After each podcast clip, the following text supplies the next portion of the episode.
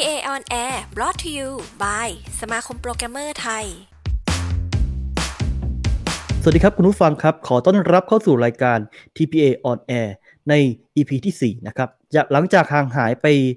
นานพอสมควรนะครับเนื่องจากว่าตัวผมเองนั้นมีภารกิจก็ต้องขออภัยคุณผู้ฟังนะครับที่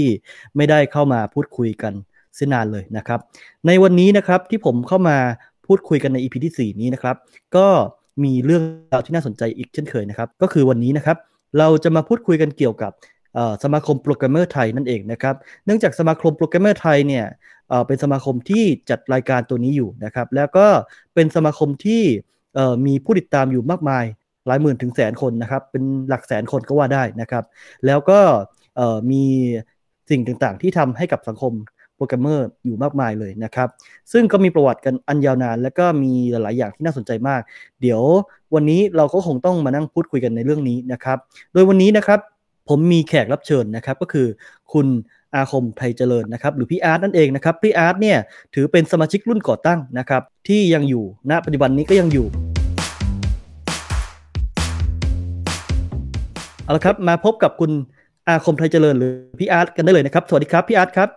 สวัสดีครับผมสวัสดีครับพี่เป็นยังไงบ้างครับช่วงโควิดนี้บางทีก็กังวลว่าคิดว่าตัวเองติดแล้วนะ ในฐานะที่เราทำงานเทคเนี่ยนะฮะก็ข้อดีของเราอย่างหนึ่งก็คือเราไม่ต้องเดินทางไปที่ไหนก็แล้วแต่นะครับมากนักเราสามารถทำงานจากที่บ้านได้นะครับแต่ในฐานะของพี่อาร์ตเนี่ยพี่อาร์ตจะเป็นอาจารย์ด้วยเข้าใจว่าอย่างนั้นนะครับแล้วก็ต้องมีการเดินทางไปสอนตอนนี้มีกระทบอะไรบ้างไหมครับก็ลักษณะการไปสอนผมมันไม่ใช่สอนแบบเขาเรียกว่าสอนออฟไลน์บางทีการเรียนการสอนเนี่ยก็ปรับไปเป็นออนไลน์ได้ครับอ๋อโอเคครับเรียกได้ว่ามีการปรับตัวให้เข้ากับสถานการณ์นะครับยิ่งในรอบที่3นี้โอ้โหแบบรุนแรงมากเร็วมากด้วยนะครับตอนนี้นี่ก็คือแบบหลายๆคนอินเทรนด์ไปแล้วนะฮะติดกันเป็นระนาวเลยนะครับแต่พวกเรากลุ่มสมาคมโปรแกรมเมอร์ไทยนะครับก็ยังไม่เห็นมีใครมีข่าวนะครับก็ยังดีนะครับที่ยังปลอดภัยก็ขอให้ทุกคนปลอดภัยเช่นเดิมนะครับเอาละครับมาถึงหัวข้อของเรากันบ้างนะครับมาถึงเรื่องที่เราต้องการที่จะคุยกันในวันนี้นะครับก็คือเรื่องเกี่ยวกับสมาคมโปรแกรมเมอร์ไทยนั่นเองนะครับผมอยากจะรู้ก่อนเลยนะครับสำหรับน้องๆที่หลายๆคนที่เข้ามานะครับอาจจะยังไม่รู้นะครับว่าจุดเริ่มต้นของสมาคมโปรแกรมเมอร์ไทยเนี่ยนะครับมีใครบ้างอยู่ตรงนั้นแล้วเริ่มต้นยังไงนะครับอยากรู้แบบเหตุการณ์ตอนนั้นว่าทำไมถึงคิดจะตั้งสมาคมขึ้นมาแล้วก็เอามาทำอะไรนะครับมาช่วยอะไรกับสังคมบ้างจุดเริ่มต้นตอนแรกเลยนะครับก็เหมือนกับว่าการตั้งใน Facebook ว่าชื่อว่าสมาคมโปรแกรมเมอร์ไทยนะครับจากนั้นก็จะมีเหมือนกับเพื่อนๆเนี่ยเหมือนมาทักว่าทำไมไม่ทำสมาคมมันจริงๆพักหนึ่งก็จะมีกลุ่มผู้ก่อตั้งนะครับก็จะเป็นคุณกฤษดานะครับแล้วก็คุณสุประเสริฐนะครับซึ่งเป็นนายกสมาคมรุ่นก่อนหน้านั้นคุณสุก็เป็นนายกสมาคมรุ่นแรกเลยนะครับเดี๋ยวนะพี่ลองไล่ชื่ออีกทีพอดีเมื่อกี้มันกระตุกคุณสุประเสริฐนะครับหรือพี่ปิงอ๋อพี่ปิงคุณโอ๊กนะครับครับกิษดานะครับแล้วก็พี่ยงนะครับก็จะเป็นผู้ก่อตั้งรุ่นแรกครับก็ตอนนั้นเรียกกันไปที่ออฟฟิศของพี่โอ๊กเนี่ยฮะสักพักหนึ่งก็คุยกันประชุมกันว่ามันต้องมีสมาคมนี้จริงๆแต่ก็เหมือนกับว่ากังวลกันอยู่ว่าการตั้งสมาคมเนี่ยมันเป็นนิติบุคคลมันมีความยากนะครับครับทำแล้วมันจะต้องมีกฎหมายรองรับอะไรอย่างนี้ก็ตกลงตั้งสมาคมโปรแกรมเมอร์กันตอนแรกที่ใช้ชื่อกันก็คือเป็นเครือข่ายโปรแกรมเมอร์ไทยนี่คือไม่ใช่เป็นสมาคมหรือยังฮะตอนนั้นไม่เป็นฮะก็คือใช้คำว่าเครือข่ายโปรแกรมเมอร์ไทยอ๋อตอนนั้นคือเรามีกลุ่ม Facebook ก่อนที่จะไปจดตอนนั้นคือจดแล้วตอนนั้นตั้งชื่อ Facebook อ่ะก็ยังเป็นสมาคมโปรแกรมเมอร์แต่ยังไม่ได้จดอ๋อแต่ว่าตั้งเป็นกลุ่มเฉยๆว่าพวกเรายังไม่จดเพราะว่าเรายังไม่รู้ทิศทางทำแล้วมันจะดีไหมนั่นคือปีไหนแล้วครับเมื่อ6ปีที่แล้วครับจำได้ตอนนั้นก็มันมีหัวข้อเรื่องว่าเราจะตั้งกันดีไหมก็เลยไปคุยกับกลุ่มของสมาคมการทำเกมของประเทศไทย สักพักหนึ่งเขาก็เลยแนะนำว่าเราต้องทำกิจกรรมครับครับกิจกรรมแรกที่เรากลุ่มเครือข่ายโปรแกรมเมอร์ทำก็คือ Code Mania นั่นเอง Code Mania นี่เริ่มตั้งแต่ก่อนที่จะเป็นสมาคมเลยใช่ครับผมตอนนั้นใครเป็นคนทำฮะกิจกรรมหลักตรงนี้ทุกคนช่วยกันหมดเลยครับอ๋อยังไม่มีใครดูแลเป็นพิเศษไม่มีใครดูแลเป็นพิเศษลืมเล่าผู้กลุ่มผู้ก่อตั้งกลุ่มแรกจะมีคุณรองนายกของเราอีกคนหนึ่งด้วยก็คือน้องแม็กนะครับอ๋อน้องแม็กเขาเป็นกลุ่มผู้ก่อตั้งด้วยลืมเล่าขอโทษทีครับเขาก็มาจัดกันตอนนั้นจุฬามหาวิทยาลัยภาควิศวกรรมจุฬานะครับเขาเป็นเหมือนกับให้สนับสนุนทางด้านสถานที่ในการจัดโค้ดมาเนี่ยนะครับเพราะว่ากลุ่มพี่ปิงพี่โอ๊กเนี่ยพี่ยงเป็นศิษย์เก่าวิศวกรรมจุฬาอ๋อจากจุฬานั่นเองครับเขาก็เลยจัดโค้ดมาเนี่ยกันที่นั่นคราวนี้เราต้องการเหมือนกับว่าเริ่มมีกิจกรรมแล้วต่อไปก็คือเราจะต้องเริ่มทำการเหมือนกับโค้ดมาเนี่ยครั้งแรกนี่คนเข้าสักเท่าไหร่ประมาณ500มั้งครับผมก็จำเยอะนะครั้งแรกๆนี่คนสนใจเยอะฮะตอนนั้นถ้าใครยังเก็บเสื้อรุ่นนั้นไว้ได้นี่แลไอเทมแล้วก็ถ้าใครไปเป็นสปีกเกอร์ในโค้ดมาเนี่ยก็จะได้พวงกุญแจรุ่นแรกที่ผมทำ CNC แจกจะเป็นรูปคีย์บอร์ดไม้นะครับนี่คือประวัติศาสตร์ของสมาคมแคมเมอร์ก็คือเริ่มทำโค้ดแคมป์ทำอะไรต่างตั้งแต่ตอนนั้นแต่ว่าสมาคมนี่ไปจดเอาตอนไหนครับน่าจะไปจดประมาณปีที่2มันฮะประมาณปีที่2กับว่าทิศทางมันดีแล้วสาเหตุที่ต้องจดเพราะว่ามันเริ่มมีหลายองค์กรอย่างเช่นซอฟต์แวร์พาร์คหรือว่าจะเป็นดีป้าอะไรอย่างเงี้ยเขาเริ่มมาให้เหมือนกับเห็นว่าสมาคมเราเนี่ยสร้างกิจกรรมดีๆให้กับโอเคช่วงแรกนั้นใครเป็นนายกสมาคมครับคนแรกก็คือพี่ปิงสุประเสริฐตอนนี้แกอยู่ที่แกออกไปทำงานอยู่ที่ Facebook นะครับเห็นถ้าคนที่2ก็จะเป็นพี่ปั๊บอภัยชนนะครับครับคนที่3ก็จะเป็นเนี่ยฮะพี่โอ๊กกฤษดาครับคนที่4คนล่าสุดนี่แหละคนปัจจุบันครับผมโอเคแล้วเราตั้งสมาคมขึ้นมาเนี่ยมันมีเป้าหมายหรือว่าภารกิจอะไรบ้างครับที่เราตั้งขึ้นมาแล้วบอกว่าเนี่ยแหละคือสิ่งที่เราจะต้องทำเพื่อสังคมเคยคิดไว้ตอนตั้งครั้งแรกนะครับว่าโปรแกรมเมอร์เนี่ยจะต้องเหมือนกับไม่เป็นกรรมกรในห้องแอร์ซึ่งความหมายก็คือปรินเตอร์หรือว่าเครื่องทำน้ำร้อนเสียอะไรอย่างนี้โปรแกรมเมอร์ต้องไปซ่อมอะไรใช่เลยหลายๆคนอาจจะผ่านประสบการณ์มาปรินเตอร์เสียโปรแกรมเมอร์ก็มาทำคอมพิวเตอร์เสียอะไรเสียทุกอย่างอีกเรื่องนึงก็จะเป็นเกี่ยวกับด้านวิชาการความรู้เพราะว่าโปรแกรมเมอร์เนี่ยมักจะถูกเหมือนกับว่าพออายุมากขึ้นก็จะไม่ได้เป็นโปรแกรมเมอร์แล้วคุณจะต้องกลายเป็นไปอยู่ในตำแหน่งอื่นไม่งั้นคุณก็จะไม่โตแล้วก็พยายามคิดกันอยู่ว่าทำยังไงให้โปรแกรมเมอร์ไทยเนี่ยเหมือนกับเป็นซีเนียร์แล้วแต่คุณก็ยังเหมือนกับชอบเป็นเขียนโปรแกรมอยู่อะไรเงี้ยครับสามารถที่จะแฮปปี้แล้วก็เหมือนกับโตในสายงานได้สมาคมโปรแกรมเมอร์ไทยเนี่ยมีการดูแลสมาชิกกลุ่มไหนบ้างครับถ้าหลักๆเลยก็คือน่าจะเป็นทางด้านเว็บโปรแกรมเมอร์แต่ล่าสุดถ้าช่วยทายอินให้นายกสมาคมตอนนี้เราจัด IoT Dev Camp ทุกวันเนี้ยผมเองอาชีพก็คือทำทางด้าน IoT คนก็จะมอง IoT มันเป็นเรื่องทางไฟฟ้าอะไรเงี้ยไม่เกี่ยวเขียนโปรแกรมหรอกแต่ว่านายกสมาคมมองว่าIoT Dev Camp เนี่ยมันเป็นเหมือนกับการพลิกช่วยให้โปรแกรมเมอร์เนี่ยเหมือนกับได้เพิ่มสกิลครับไม่งั้นแต่ปัจจุบันนี้เรา cover กลุ่มโคดดิ้งทุกสายเลยจากที่เห็นก็คือทั้งเว็บโมบายนะครับคลาวด์ก็มาหมดเลยรวมถึงบางทีเทคมาร์เก็ตติ้งทั้งหลายเขาก็มานะที่เป็นมาร์เก็ตติ้ง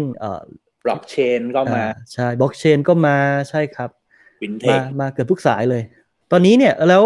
สมาคมเนี่ยเปลี่ยนจากจุดเดิมมากไหมครับจากวันที่ก่อตั้งพี่มีอะไรเปลี่ยนบ้างครับที่พี่คิดว่ารู้สึกว่ามันเปลี่ยนไปสิ่งที่เปลี่ยนมากๆเลยก็คือได้รับการตอบรับจากภาครัฐแล้วก็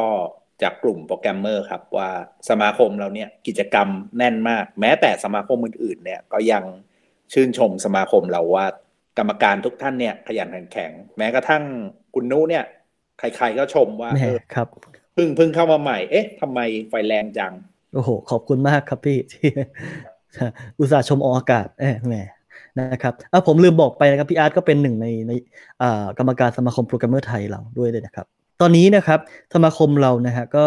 ถือว่าเปลี่ยนแปลงไปเยอะพอสมควรแล้วก็มีความร่วมมือมากขึ้นนะครับทีนี้เนี่ยความร่วมมือตอนนี้มีหน่วยงานรัฐไหนที่ให้ความสนใจเราบ้างเน้นหนักๆเลยก็จะเป็นซอฟต์แวร์พาร์คซึ่งอยู่อันในของ NextTech นะฮะครับแล้วก็ NIPA นะครับแล้วก็กลุ่มของสพจะเป็นกลุ่มของทางด้านเทคโนโลยีผมจำชื่อไม่ได้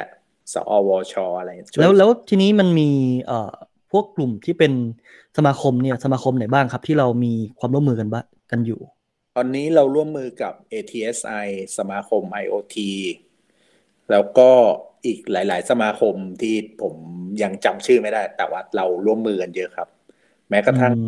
ก็มีนะที่เขาคอยสนับสนุนเรา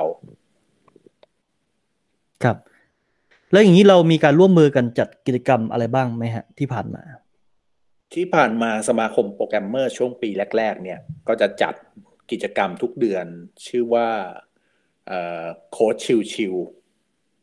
โค้ชชิวก็เหมือนจะเป็นมินิโค้ดมาเนี่ยเล็กๆในข้อที่คนสนใจอะไรเงี้ยว่าคุยเรื่องเทคโนโลยีทุกเดือนต้องจัดกันนะครับครับแต่ว่าช่วงโควิดที่ผ่านมาเนี่ยเราก็มีการจัดกิจกรรมหลากหลายนะครับไม่ว่าจะเป็นคอร์สฟรีนะครับผ่านไลฟ์ต่างๆนะครับโดยจะเห็นเยอะที่สุดก็เป็นอดีตนายกสมาคมโปรแกรมเมอร์ไทยเราอย่างพี่โอ๊คกฤษดานะฮะก็มีคอร์สเยอะมากนะครับแล้วก็มีการจัดพอดแคสต์แล้วก็ทำไลฟ์ทำอะไรต่างๆหรือคลิปแม้กระทั่งคลิปเรื่องเล่าองค์กรก็ได้รับความสนใจจากองค์กรเยอะเหมือนกันนะครับทีนี้ผมสงสัยอันนึงก็คือว่าจุดเริ่มต้นของ Job for Thai Programmer นี่เราเริ่มเมื่อไหร่ฮะจริงๆเริ่มตั้งแต่ประมาณปีที่2เกิดจากพี่ปิงเนี่ยนายกสมาคมคนแรกแกรู้สึกว่าคนมาตั้งกระทู้ในการที่จะรับสมัครงานเนี่ยแน่นจนประมาณว่าคนตั้งทางเทคนิคเนี่ยจะเหมือนไม่เห็นโพสต์เลยมันถูกดันลงข้างล่างเลยก็เลยตั้งกฎตั้งกลุ่มแยกมาเพื่อให้คนมาโพสต์งานกันที่นี่ครับครับก็ตอนนี้ก็เลยกลายเป็นว่าทุกคนที่โพสต์หางานก็จะต้องไปที่นั่นหมดเลยซึ่งตอนนี้เนี่ยมีสมาชิกอยู่กว่าประมาณ 70,000 เนาะประมาณนั้นใช่ครับซึ่งไล่เลี่ยมากับกลุ่มใหญ่ของสมาคมเลยนะครับคล้ายว่าใกล้จะแซงกันในเร็วๆวันนี้แล้วนะครับแหมก็คือแบบตรงนั้นนี่มีรีคูเตอร์นะครับ HR นะครับเต็มไปหมดเลยนะครับเข้าไปนี่คือแบบใครหางานด้านเทคนี่คือแบบใครจบมาไม่ต้องกลัวไม่มีงานทำเลยคือเข้าไปในกลุ่มปุ๊บนี่คือแบบเจองานแบบเป็นร้อยงานนะครับจริงๆผมก็เข้าไปดูนะแต่ไม่ได้ดูงานแต่คนโพสต์งานเนี่ยน่ารักทั้งนั้นเลยทำไมฮะ สาวๆที่โพสต์งานอ๋อสาวๆทั้งนั้นเลยโอเคนะครับแล้วกิจกรรมหลังจากนี้เนี่ยเราจะมีกิจกรรมอะไรบ้างครับผมกิจกรรมที่สมาคมจะจัดกันล่ะฮะใช่ครับจะร่วมหมายถึงว่าร่วมมือกับใครก็ได้หรือว่าจะทำเองหรืออะไรที่พี่เรามีวางแผนไว้ที่วางแผนกันไว้ก็น่าจะเป็นเรากับ ATSI สมาคมอุตสาหกรรมซอฟต์แวร์ไทยอะฮะครับทำการร่วมมือเหมือนกับทำล่าสุดเราก็เหมือนไปร่วมกันเป็นกรรมการใน TPQI อะฮะ TPQI หลายๆคนอาจจะไม่รู้จักนะครับลองอธิบายหน่อยครับพี่ก็จะเป็นเหมือนกับมาตรฐานวิชาชีพคุณวุฒิวิชาชีพนะครับซึ่งโปรแกรมเมอร์จะต้องไปสอบหรือยังไงฮะเขาเรียกว่าถ้าเราเนี่ยเป็นโปรแกรมเมอร์อยู่หน่วยงานหนึ่งมาประมาณช่วงหนึ่งเนาะจนมันได้เหมือน qualify แล้วแต่เราไม่ได้จบด้านคอมไซหรืออะไรมาอย่างเงี้ยเราก็สามารถที่จะไปสอบตัวคุณวุฒิวิชาชีพเนี่ยถ้าเอ็กปุ๊บเขาก็รับรองว่าคุณเป็นโปรแกรมเมอร์ระดับนี้นะครับอันนี้มีใครรับรองบ้างนะครับใครรับรองบ้างหมายถึงวุฒิตัวเนี้ยก็จะเป็นเนี่ยแหละฮะ ชื่อสมาเขาชื่อสถาบันคุณวุฒิวิชาชีพครับแล้วสมาคมต่างๆที่เข้าไปรับรองมีไหมครับเนี่ยฮะก็มีสมาคมเราแล้วก็สมาคม ATSI จริงๆจะมีสมาคมเกี่ยวกับด้านคอมเนี่ยไปรับรองอีกเยอะเลยครับผมมีรวมถึงบริษัทเอกชนด้วยหรือเปล่าครับอันนี้ผมก็ไม่ทราบเหมือนกันว่าเขามีบริษัทเอกชนหรือเปล่านะมันเปรียบเสมือนเซอร์ติฟิเคตตัวหนึ่งใช่ไหมครับที่จะทำให้คนที่ไม่ได้จบสายคอมมาเนี่ยได้สามารถที่จะเอาไปการันตีว่าตัวเองเนี่ยมีความรู้ความสามารถด้านคอมด้านโปรแกรมมิ่งใช่ไหมฮะครับอ๋อเรียกว่าน่าสนใจนะครับสำหรับใครที่สนใจที่อยากจะหาใบรับรองสักชิ้นหนึ่งเพื่อที่จะบอกว่าตัวเรานั้นมีความสามารถจริงๆในด้านนี้เนื่องจากเราก็ทำงานมาจริงๆแล้วนะครับเพราะบางคนอาจจะบอกว่าไม่ได้จบมาโดยตรงแต่จะทำยังไงล่ะนะครับเมื่อไม่มีใครเชื่อถือนะครับอันนี้ก็จะเป็นช่องทางที่ดีเลยนะครับปัจจุบันนี้นะครับขอข้ามมาเรื่องอีกเรื่องหนึ่งครับคือเรื่องของดราม่านะครับเราจะเห็นว่ามีดราม่าเยอะมากเลยนะฮะในสังคมในสมาคมโปรแกรมเมอร์ไทยหรือว่าในกลุ่มของโปรแกรมเมอร์อื่นๆนะครับเราจะเห็นดราม่าอยู่พอสมควรในสมาคมโปรแกรมเมอร์ไทยเนี่ยเราเจอดราม่าหลายๆแบบแล้วมีวิธีการจัดการยังไงบ้างครับในฐานะที่พี่อาร์ตเนี่ยก็เป็นคนแอดมินกลุ่มคนหนึ่งที่มีบทบาทพอสมควรนะครับเรียกได้ว่ามีสิทธิ์สูงสุดเลยก็ว่าได้แล้วกันนะครับในเรื่องโพสต์ดราม่าอย่างเช่นมันมีในเคสที่ทำผิดกฎอะไรเงี้ยนะฮะแล้วผมก็ไปทำการลบออกไปคราวนี้ก็เหมือนจะมีคนที่โดนลบเนี่ยไม่พอใจครับก็ทำการเหมือนกับแชทมาหลังไมค์มาหาผมแล้วก็เหมือนกับพยายามโพสต์โจมตีผมไปแกล้งมาอะไรเงี้ยผมแต่สิ่งที่เราจะต้องทำเพื่อดูแลห้องเนี่ยก็คือเราต้องเหมือนกับไม่ร้อนก็คือไม่โมโหตกตากหรืออะไรอย่างนี้ว่าเขามาเหมือนกระทำเราอะไรอย่างเงี้ยฮะวิธีก็คือใช้หลักการว่าทำยังไงก็ได้ให้ห้องเราอ่ะมันไม่มีเรื่องที่มันนอกผลจากเรื่องการเขียนโปรแกรมอะไรอย่างเงี้ยฮะครับแต่พูดถึงการเขียนโปรแกรมเนี่ยมันก็จะมีดราม่าประเภทที่คนที่พยายามจะสื่อสารในทางที่ผิดนะครับเช่นมาสอนอะไรที่แบบในทางที่ผิดอย่างเงี้ยนะครับเรื่องแบบนี้เนี่ยมันก็ก้ำกึ่งว่าเราจะจัดการเอาเขาออกไปหรือว่าจะเก็บเขาไว้แล้วพยายามให้ความข้อมูลที่ถูกต้องแต่สุดท้ายแล้วก็คือเกิดเป็นดราม่าอันนี้นี่เราจะจัดการยังไงบ้างครับพี่ในเคสนี้ก็คือเราจะต้องให้ความรู้ครับแล้วก็ลองเจรจากับทางคนที่ให้ความรู้เขาผิดว่ามันเรื่องจริงมันเป็นอย่างนี้นะถ้าเขาไม่ฟังหรือว่าทำผิดกฎอะไรเงี้ยเรื่อยๆก็อาจจะต้องเหมือนกับให้ออกจากกลุ่มอะไรอย่างนี้ไปเพราะว่าถ้าเขาทำผิดกฎอะไรเงี้ยเรื่อยๆนะฮะแต่มันก็มีบางคนที่ออกไปแล้วก็ไปตั้งกลุ่มเพื่อดราม่าใส่ทีนึงกลับมาอย่างนี้เนี่ยภาพลักษณ์ของสมาคมก็จะเสียหายในสำหรับบางกลุ่มไปเลยใช่ไหมฮะแล้วทีนี้เนี่ยพี่อาร์ตคิดว่าแบบนี้เราจะจัดการกันยังไงบ้างครับเป็นเรื่องที่คอนโทรลไม่ได้ครับเพราะว่าในโลกของคอมพิวเตอร์มันเป็นโลกเสรีภาพแต่ว่าจริงๆมันมีเรื่องสิ่งที่เราต้องการเกี่ยวกับว่าถ้าเรากับนายจ้างเวลาคุยกันเวลาโพสต์เหมือนกับให้งานกันอะไรสมมุติเป็นฟรีแลนซ์เนาะครับว่าสมมุติส่งงานเท่านี้แล้วก็จ่ายค่าจ้างหรือบางทีแกล้งไม่จ่ายเลยอะไรเงี้ยนั่นก็เป็นสาเหตุทำให้ตั้งสมาคมแต่ในส่วนเรื่องดราม่าอะไรอย่างนี้ถ้าถามว่าปกติถ้าเป็นที่ประเทศอื่นเขาคงเหมือนไปฟ้องร้องกันอะไรเงี้ยแต่ผมมองว่าถ้าเอาเวลาไปฟ้องร้องเนี่ยสู้มาทำกิจกรรมในสมาคมเราให้มันชัดเจนดีกว่าเพราะว่าคือใช้วิธีการสร้างกิจกรรมสร้างความรู้ต่างๆให้กับชุมชนแล้วก็สังคมให้มากขึ้นเพื่อที่จะให้คนเนี่ยมาสนใจในเรื่องที่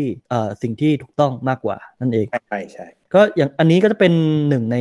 แนวทางที่เราจัดการแต่ก็จะมีอีกหลายๆเคสครับเช่นพวกเคสเกี่ยวกับการโพสต์ที่ผิดปกติอะไรต่างๆพวกนี้อันนี้ก็โดยปกติแล้วทางแอดมินก็จะมีการลบออกหรือว่าแจ้งเตือนหรือว่ามีการแบนไปบ้างนะครับแต่ทีนี้เนี่ยผมอยากจะสอบถามจริงๆก็คือคุยด้วยกันก็ได้ครับก็เดี๋ยวผมอาจจะเล่าด้วยพี่อาร์ตก็จะเล่าด้วยก็คือในส่วนของระบบสมาชิกของเราปัจจุบันเนี่ยเปลี่ยนไปนะครับจาก เมื่อก่อนนะฮะเมื่อก่อนนี่คือเรามีสมาชิก2ประเภทใช่ไหมฮะก็คือเรามีประเภทนิติบุคคลนะครับแล้วก็สมาชิกทั่วไปเนี่ยก็คือเป็นสมาชิกที่เป็นบุคคลธรรมดาทั่วไปนะครับแล้วก็มีค่าใช้จ่ายในการสมัครสมาชิกอยู่500บาทแล้วนิติบุคคลนะพี่ตรงนี้จริงๆไม่ชัดเจนยังไม่ได้เขียนในตอนอะไรนะที่ตั้งสมาคมมันมีข้อกำหนดข้อบังคับอยู่แต่เราก็พยายามที่จะทำเป็นแพ็กเกจต่างๆเพื่อให้เป็นเหมือนเป็นการสปอนเซอร์ด้วยในตัวนะครับแล้วก็รายปีรายเดือนรายปีแล้วก็รายตลอดชีพก็มีนะครับสำหรับบุคคลทั่วไปนะครับทีนี้เนี่ยทางนายกสมาคมคนใหม่คนล่าสุดนะครับพี่โทนะครับก็ได้มีนโยบายให้เฮ้ยเรามาเปลี่ยนกันดีกว่าเราเปลี่ยนการสมัครสมาชิกเนี่ยให้ทุกคนเนี่ยมีสิทธิ์ได้เป็นสมาชิกทั้งหมดเลยโดยที่ไม่ต้องเสียเงินค่าสมาชิกเพราะไหนๆก็อยู่ในกลุ่มสมาชิกกลุ่มของสมาคมโปรแกรมเมอร์ไทยอยู่แล้วเพียงแต่ว่าแยกว่าใครที่อยากจะได้ข่าวสารโปรโมชั่นหรือว่าอัปเดตอะไรที่แบบเป็นการส่วนตัวจากสมาคมแบบเจาะลึกตรงๆเลยเนี่ยนะครับก็ให้มาลงชื่อนะครับตอนนี้ช่องทางในการลงชื่อเข้าใจว่ามี Line แอดกำลังจะเปิดให้ใช้ไม่ใช่ Line แอด Line OA นะครับกำลังจะเปิดให้ใช้ช่องทางนี้นะครับแล้วก็มีทางไหนนะฮะทาง Digital Skill หรือเปล่าผมไม่แน่ใจแล้วก็ทางเว็บไซต์สมาคมโปรแกรมเมอร์ไทยนะครับซึ่งเดี๋ยวเราจะมีเป็นให้ใส่แค่อีเมลนะครับเพื่อที่จะรับข่าวสารต่างๆนะครับใส่อีเมลใส่ข้อมูลเล็กๆน้อยๆนะครับเพื่อเป็นการรับข่าวสารนะครับซึ่งจะเป็นการรับข่าวสารฟรีๆเลยนะครับแล้วก็อาจจะมีประโยชน์หรือว่ามีสิ่งที่จะเป็นประโยชน์ต่อผู้ที่เข้ามาให้อีเมลไว้นะครับเช่นอาจจะเป็นแบบคูปองหรือว่า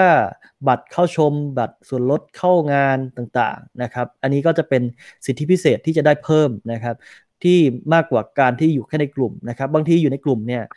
มันก็ได้แหละแต่ว่าเราสมมุติว่าเรามีกิจกรรมใหญ่อยู่กิจกรรมหนึ่งสมมุตินะแล้วเราก็โพสต์ลงไปนะครับแล้วบอกว่าใครที่เข้ามาสมัครกิจกรรมนี้นะครับ100ท่านแรกจะได้ส่วนลด 50% สมมุตินะครับแต่ว่าถ้าเกิดว่าคุณรอให้โพสต์ตอนนั้นเนี่ยอาจจะไม่ทันนะฮะเพราะว่าจะมีกลุ่มนึงที่ได้ทราบข่าวก่อนก็คือกลุ่มที่ใส่อีเมลเข้าไปในแบบฟอร์มเรานะครับเพื่อรับข่าวสารซึ่งกลุ่มนี้ก็จะได้ข่าวสารก่อนแล้วกดสมัครก่อนเพราะฉะนั้นเนี่ยอาจจะเป็นไปได้ว่าพอเห็นโพสต์แล้วอาจจะเต็มแล้วก็ได้นะฮะอันนี้ก็จะเป็นสิทธิพิเศษที่คนที่เข้ามาร่วมเป็นสมาชิกนะครับทุกคนก็คือได้เป็นสมาชิกโดยอัตโนมัติเลยนะครับแล้วทีนี้เนี่ยมันจะมีสมาชิกประเภทนิติบุคคลนะฮะนิติบุคคลเนี่ยจะเป็นสมาชิกที่เป็นเหมือนคล้ายๆเป็นสปอนเซอร์นะครับเป็นรายปีนะครับซึ่งเราก็จะมีแพ็กเกจนะครับหลายๆแพ็กเกจนะครับเดี๋ยวยังไงเดี๋ยวฝากลิงก์สำหรับสไลด์จริงๆมันมีอยู่แล้วในกลุ่มของ Job for Thai Programmer นะครับใครที่เข้าไปนะครับจะมีอยู่ข้างบนนะฮะปักหมุดเอาไว้อยู่นะครับอันนั้นจะมีสไลด์สำหรับแสดงแพ็กเกจต่างๆที่สามารถที่จะสปอนเซอร์ได้นะครับโดยเป็นการสนับสนุนสมาคมให้สามารถที่จะดำเนินกิจกรรมต่อได้และยังเป็นการที่จะให้สมาคมเนี่ยเข้าไปช่วยเหลือกิจการหรือว่าธุรกิจของคุณเช่นไม่ว่าจะเป็นการหางานนะครับหรือเป็นการขึ้นป้ายในกิจกรรมอีเวนต์ใหญ่ๆของสมาคมนะครับหรือว่าในอีเวนต์ที่ทำร่วมกับผู้อื่นนะครับที่เราจะเกิดขึ้นในอนาคตหรือแม้กระทั่งการขึ้นโลโก้ของคุณในรายการ Live Talk นะครับที่เราจัดกันอยู่ทุกๆสัปดาห์นั่นเองนะฮะก็อันนี้ก็จะเป็นคุณประโยชน์ของคนที่เป็นนิติบุคคลนะครับที่สามารถที่จะเข้ามาร่วมเป็นสปอนเซอร์ตรงนั้นได้นั่นเองนะครับแต่ทีนี้เนี่ยมันจะมีสมาชิกใน Facebook นะอันนี้ก็ถือว่าได้สิทธิเท่าเทียมกับคนที่ใส่อีเมลหรือส่งอีเมลให้นะครับ Subscribe ไปนะครับเท่ากันเพียงแต่ว่าอาจจะได้รับข่าวสารช้ากว่านั่นเองนะครับอันนี้ก็คือเป็นสิ่งที่แตกต่างกันของระบบสมาชิกนะครับกิจกรรมในปีนี้นะฮะผมพี่อาคมพี่อาร์ตซึ่งตอนนี้เรามีการคุยกันว่าเราจะจัดงานCode Mania อยู่ซึ่งตอนนี้ยังจัดอยู่แล้วแผนว่าจะจัดอยู่เนี่ยซึ่งเดี๋ยวเราจะไปเอาไปรวมเป็นงานใหญ่หนึ่งงานเลยแต่ว่ากำลังดูอยู่ว่าโควิดจะทำลายฝันเราไหมในช่วงเวลาที่เราจะจัดซึ่งเป็นปลายปีนะครับซึ่งจะเป็นงานอีเวนต์ใหญ่ก็คือเป็นงาน Developer Day นะครับซึ่งอันนี้เนี่ยเดี๋ยวข่าวสารยังไงนะครับข้อสรุปเป็นยังไงนะครับเดี๋ยวมาแจ้งอีกทีหนึ่งนะครับในกิจกรรมตรงนี้นะครับซึ่งมีทั้งCode Maniaแล้วก็กิจกรรมอื่นๆนะครับเพราะนั้นเนี่ยตอนนี้เนี่ยก็คือเราเตรียมพร้อมที่จะจัดหลายๆอย่างแต่ว่าต้องรอดูโควิดเหมือนกันนะครับอยากให้พี่อาร์ตนะครับชักชวนคนที่อยากมีส่วนร่วมนะครับเข้ามามีส่วนร่วมกับเราไม่ว่าจะเป็นทางการสปอนเซอร์หรือการร่วมจัดกิจกรรมนะครับว่าจะต้องทำยังไงหรือว่าอยากจะบอกยังไงบ้างครับ อย่างล่าสุดตอนนี้เราเหมือนกับสมาคมแล้วเนี่ยไป MOU กับบริษัทชื่อ Ting On Net ซึ่ง Ting On Net เขาก็จะเหมือนกับเป็นผู้ให้บริการชื่อ Sixfork อย่างเงี้ยฮะนั่นโปรแกรมเมอร์ต่อไปเนี่ยก็คือสามารถที่จะเขียนโปรแกรมพวก IoT อะไรอย่างนี้ได้ซึ่งทาง Ting On Net เนี่ยก็เหมือนเป็นบริษัทเขาก็ร่วมเป็นสปอนเซอร์ให้เราอะไรอย่างนี้แต่ผมในเรื่องขอสปอนเซอร์อะไรกับเขาเนี่ยในรายละเอียดไม่มั่นใจนะแค่ว่าในตอนเนี้ยเราก็ร่วมกับเอกชนในการที่ขอสปอนเซอร์อย่างเงี้ยฮะครับแล้วก็ที่ผ่านมาเนี่ยถามว่าสมาคมเรามีความก้าวหน้าได้จากการที่อย่างผมเนี่ยไปเชิญคุณเอกมาเพราะว่าไปเจอกันในงานส่วนพี่โอ๊คก็ไปเจอกับคุณนุมาเนี่ยก็ทำให้สมาคมเราเนี่ยได้ไปได้เร็วมากเพราะว่ากรรมการเราไฟแรงแต่ถามว่าถ้าทุกท่านเนี่ยสนใจอยากเข้ามาร่วมเป็นกรรมการในสมาคมกับเราก็เริ่มต้นก็ลองเข้ามาในทีมลองมาทักแชทกันว่าอยากจะขอมาช่วยงานกันอะไรอย่างนี้นะฮะในตอนหลังถ้าสมาคมเราได้เล็งเห็นว่าเนี่ยอย่างคุณนุเนี่ยมีความรับผิดชอบแล้วก็ทำงานได้อย่างดีมากๆเลยก็คือสมาคมนั่นแปลว่าไม่มีเงินเดือนให้นะฮะหลายคนอาจจะเข้าสมาคมได้มีเงินเดือนเรามาทำไลฟ์ทำอะไรเนี่ยเราไม่มีเงินเพราะว่าสมาคมมันแปลว่าองค์กรที่ไม่หวังผลกำไรแปลว่าคือมาด้วยใจอ่ะแล้วสุดท้ายรีเทิร์นมันก็จะส่งผลมาให้กรรมการทุกคนว่าสุดท้ายในหน่วยงานอะไรอย่างนี้เขาจะเชิญไปเป็นผู้ทรงคุณวุฒิไปช่วยตัดสินไปเป็นอะไรอย่างนี้เพราะว่าคุณมีบทบาทอ่ะเขาเห็นตัวตนของคุณนะครับอย่างเช่นคุณนุเนี่ยเดี๋ยวก็จะไปเป็นคณะกรรมการของอะไรนะ TPQI ซึ่งแปลว่าถ้าใครจะเข้าไปเป็นโปรแกรมเมอร์ในเลเวลไหนเนี่ยก็คือต้องส่งไปเหมือนกับหลักฐานมาให้คุณนุเนี่ยทำการ approve ก่อนที่จะรับรองให้นะครับก็ประมาณว่าการมาช่วยงานในสมาคมเนี่ยมันคือ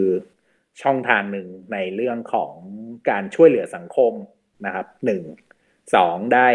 เราได้เครือข่าย3ก็คือเราได้อะไรอ่ะเหมือนได้ช่วยประเทศเนาะผมมองใช่ครับได้ช่วยเหลือสังคมมากขึ้น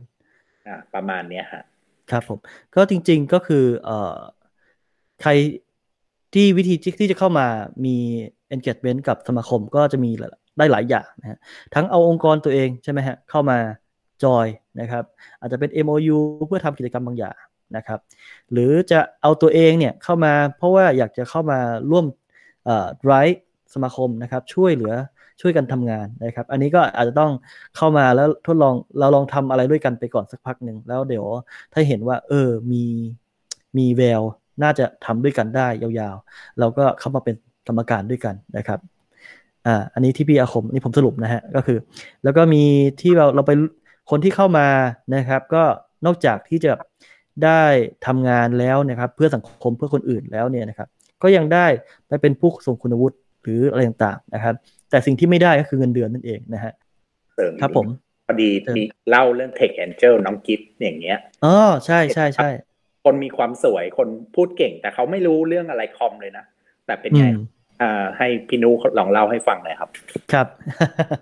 ครับก็คืออันนี้เป็นจุดเริ่มต้นจุดหนึ่งที่เราพยายามจะปั้น Tech Angel หรือว่าจริงๆไม่ใช่เฉพาะเป็น Angel อย่างหรอกก็จริงๆที่พบุตรก็มาได้นะครับก็คือเราอยากจะได้คนที่แบบมาช่วยสื่อสารเรื่อง Tech ให้กับคนที่ไม่เข้าใจเรื่อง Tech ให้เข้าใจได้มากขึ้นแล้วก็เรียกว่าสามารถที่จะสื่อสารแล้วก็รับรู้ได้ง่ายขึ้นนั่นเองนะครับเราก็เลยหา Tech Angel หรือคนใครสักคนหนึ่งนะครับที่มีใจอยากจะทำงานอยากจะมาพูดคุยเรื่อง Tech กันนะครับแล้วก็มาจัดอีเวนต์ต่างๆนะครับไม่ว่าจะเป็นเรื่องของไลฟ์นะครับพอดแคสต์ซึ่งจะเกิดขึ้นอีกมากมายนะครับรายการร่วมกับบริษัทต่างๆนะครับตอนนี้มีรายการที่ร่วมกันกับบริษัทอื่นด้วยก็คืออย่างยักษ์ Start นะครับซึ่งเป็นรายการเกี่ยวกับสตาร์ทอัพนั่นเองนะครับก็ยังมีรายการอีเวนต์ต่างๆที่เป็นอีเวนต์ออฟไลน์หรือออนไลน์ก็ดีนะครับพวกนี้ก็คือสามารถที่จะเป็น MC ได้นะครับซึ่งในการทำงานเนี่ย ก็ไม่ใช่ว่าเป็นการทำฟรีซะทีเดียวนะครับในบางอีเวนต์นะครับเราก็จะมีค่าใช้จ่ายค่าเสียเวลาค่าอะไรให้ด้วยนะครับแต่อาจจะไม่ได้แบบสูงมากนะครับเหมือนอย่างน้องกิฟเนี่ยก็คือเข้ามาช่วยทำอยู่ตั้งประมาณครึ่งปีได้นะครับเกือบจนตอนนี้นะเกือบจะปีนึงแล้วนะครับก็คือถ้าเกิดว่ามาทำกันแล้วก็แบบทำจนต่อเนื่องแล้วก็กลายเป็นอีเวนท์ที่แบบกิจกรรมที่แบบติดไปแล้วนะครับตอนนี้เนี่ยคืออย่าง TPA Live Talk ของน้องกิฟเนี่ยก็คือเป็นแบบมีคนที่มาสปอนเซอร์มีคนที่เข้ามาช่วยเหลือมากขึ้นนะครับก็ทำให้มีงบประมาณของตัวเองนะครับมีการจัดที่มีโปรดักชันที่มีคุณภาพมากขึ้นนะครับแล้วก็มีคนที่อยากจะมาเป็นแขกรับเชิญมากขึ้นนะครับไม่ว่าจะเป็นผู้ที่มีคุณวุฒิสูงนะครับหรือว่าเป็นคนที่มีความสามารถอะไรก็แล้วแต่นะครับเขาก็อยากจะเข้ามานะครับซึ่งตอนนี้เนี่ยครับเราก็เริ่มมีคนที่มีความสามารถเข้ามาเป็นแขกรับเชิญเรามากขึ้นเรื่อยๆแล้วนะครับซึ่งเดี๋ยวเร็วๆนี้ก็จะมีเห็นว่าจะมีแขกสำคัญอีกคนหนึ่งนะครับเดี๋ยวรอติดตามแล้วกันผมไม่บอกว่าใครนะครับที่จะเข้ามาในรายการของTPA Live Talk นะครับซึ่งเดี๋ยวก็จะมีอีกหลายๆท่านเหมือนกันที่พยายามที่จะตามคิวนะฮะเดี๋ยวเราก็มีปล่อยไปเรื่อยๆอันนี้ก็คือจะเป็นตัวอย่างของคนที่เข้ามาในแง่ของการจัดเป็นตัวแทนของชาวเทคเพื่อที่จะสื่อสารออกไปให้กับคนที่เป็นมือใหม่หรือว่าเป็นคนที่เริ่มต้นสามารถที่จะเข้าใจเรื่องเทคโนโลยีมากขึ้นนั่นเองครับก็สำหรับวันนี้นะครับก็ขอขอบคุณพี่อาร์ตมากนะครับครับผมครับที่วันนี้เรามาพูดคุยกันนะครับก็เดี๋ยวยังไงพบกันใหม่ในเอพิโซดหน้านะครับว่าจะเป็นเรื่องอะไรเดี๋ยวรอติดตามกันนะครับสวัสดีครับครับสวัสดีครับ